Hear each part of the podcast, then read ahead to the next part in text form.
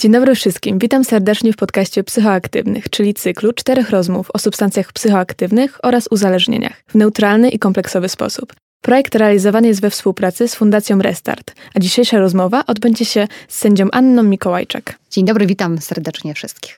A więc zacznę od pierwszego pytania. Na jakich narkotykach najczęściej przyłapuje się młodzież?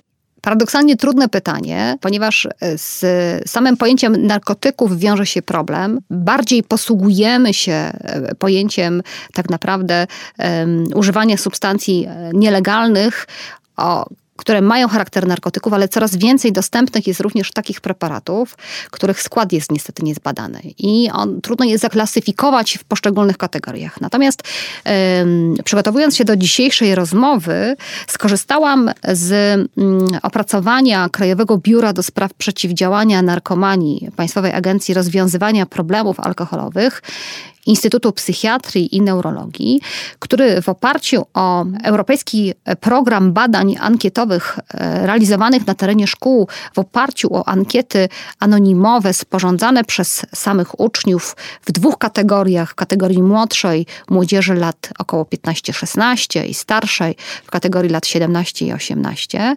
pokazuje pewne parametry. I te parametry mm, pokazują nam, że najczęściej stosowane, wykorzystywane przez przez młodych, e, młodzież w Polsce, to marihuana i haszysz.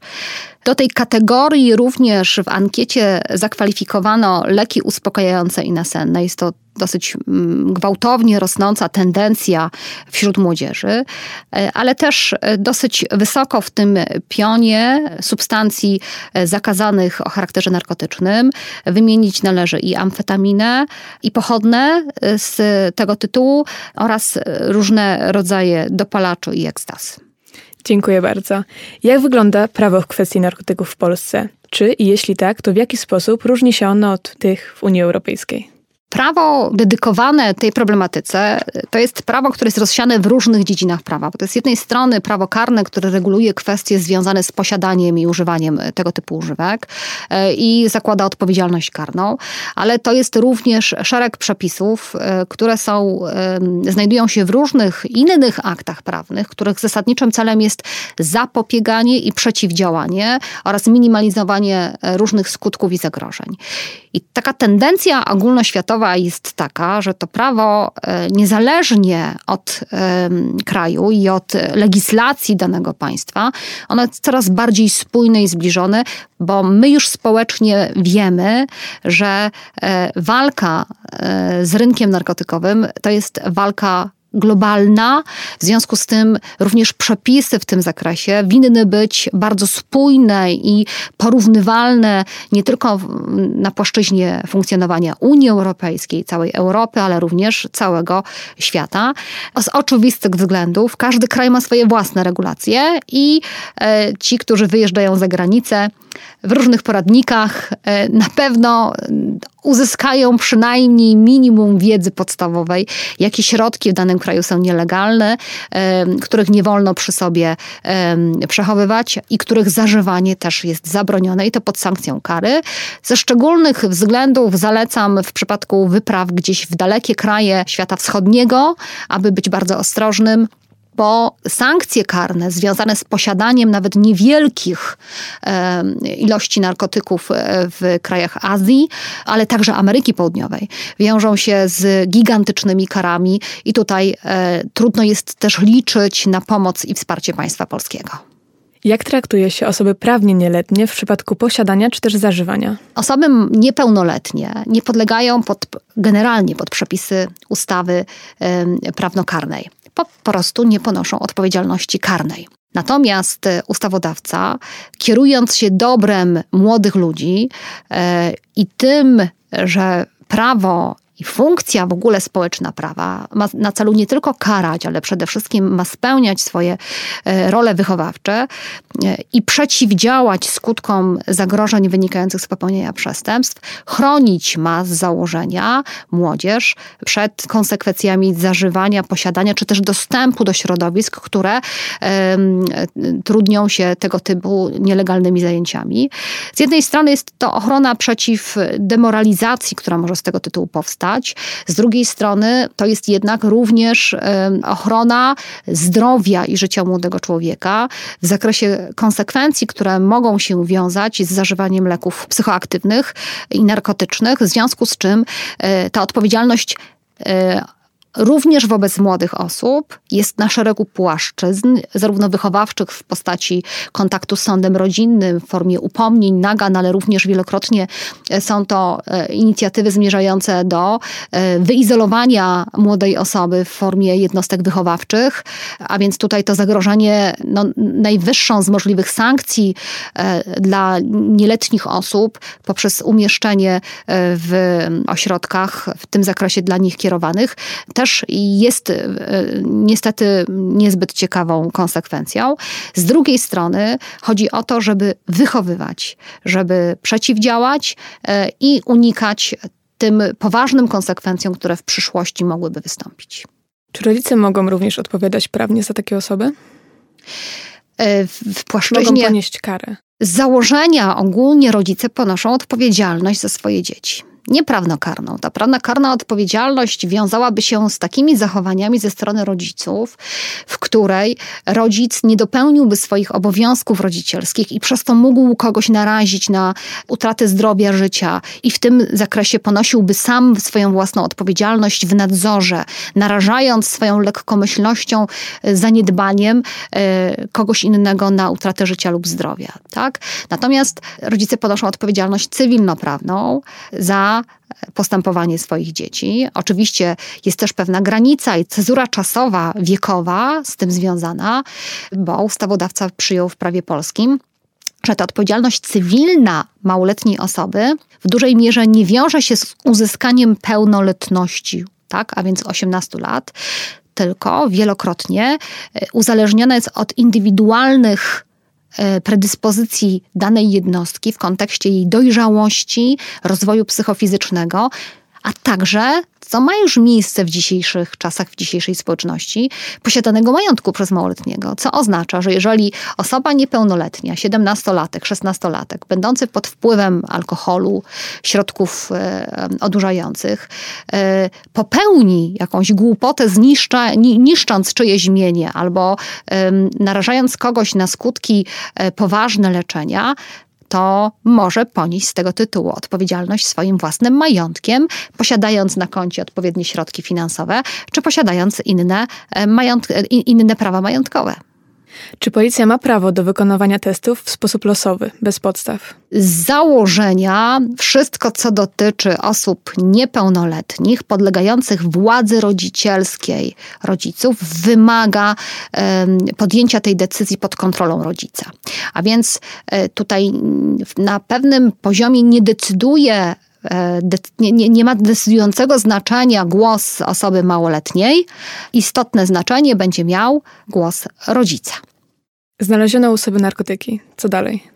E, no ja nie chciałabym, żebyście e, traktowali moją wypowiedź jako krótki poradnik, e, jak unikać, jak uniknąć odpowiedzialności.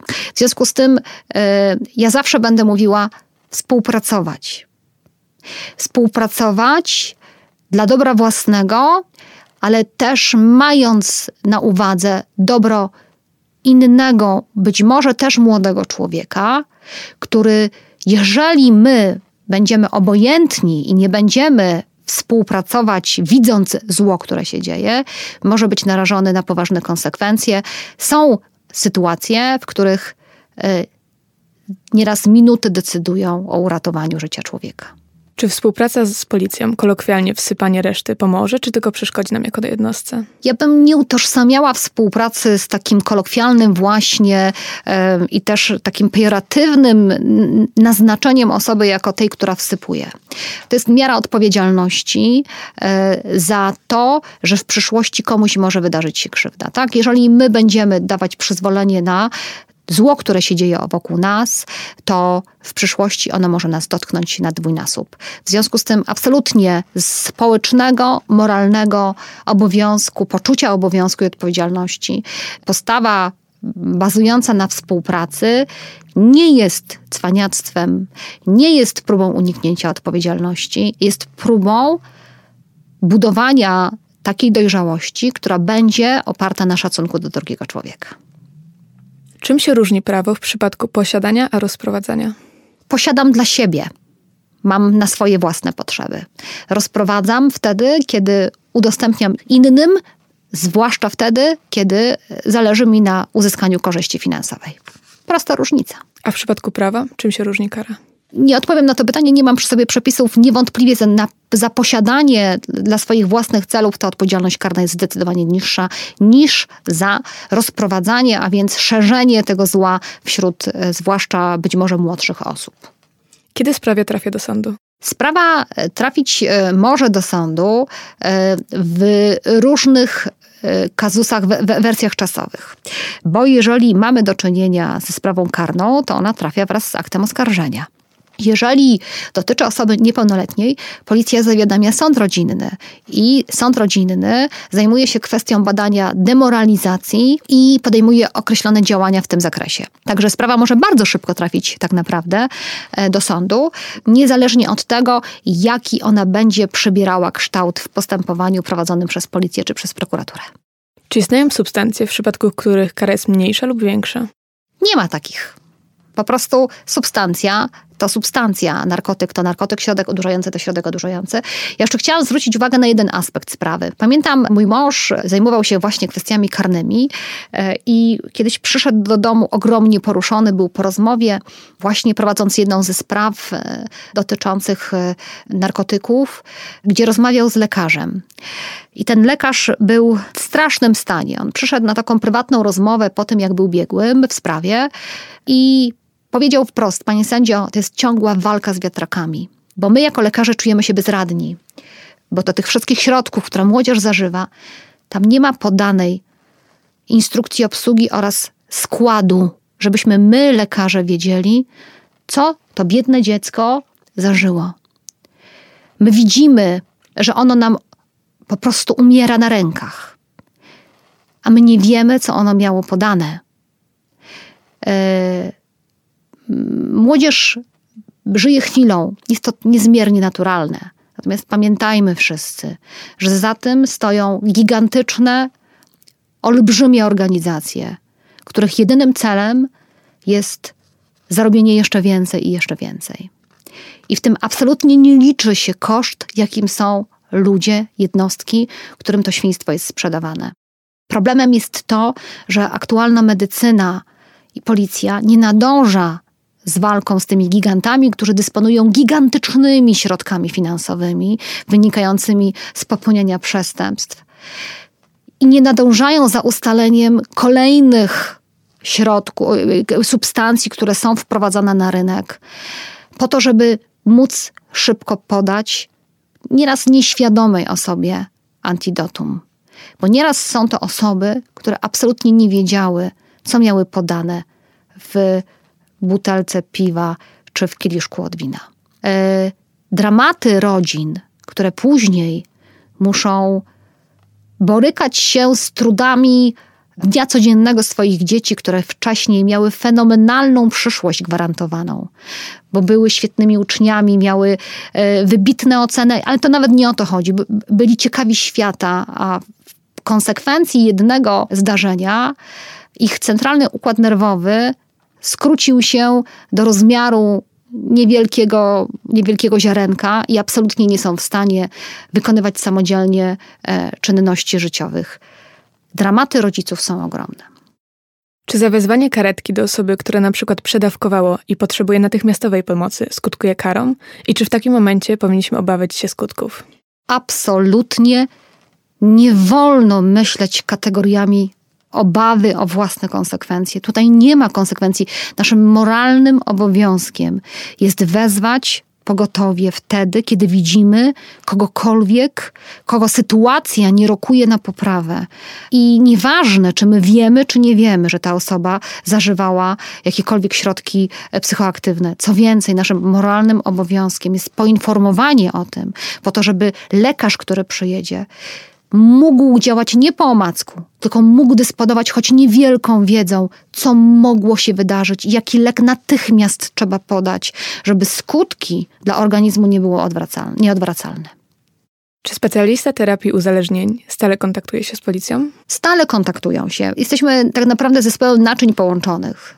I ta walka ciągła, codzienna z tymi nowymi substancjami, z nowymi formami uzależnień, wymaga stałej współpracy. Jeżeli my nie będziemy współpracować ze sobą na co dzień w imię e, właśnie podążania ku tej jasnej stronie, żeby nasza, nasze dzieci, nasza młodzież miały otwartą ścieżkę i, i wiedziały, na czym polega prawdziwa wolność, bez tej współpracy ten cel nigdy nie będzie osiągnięty.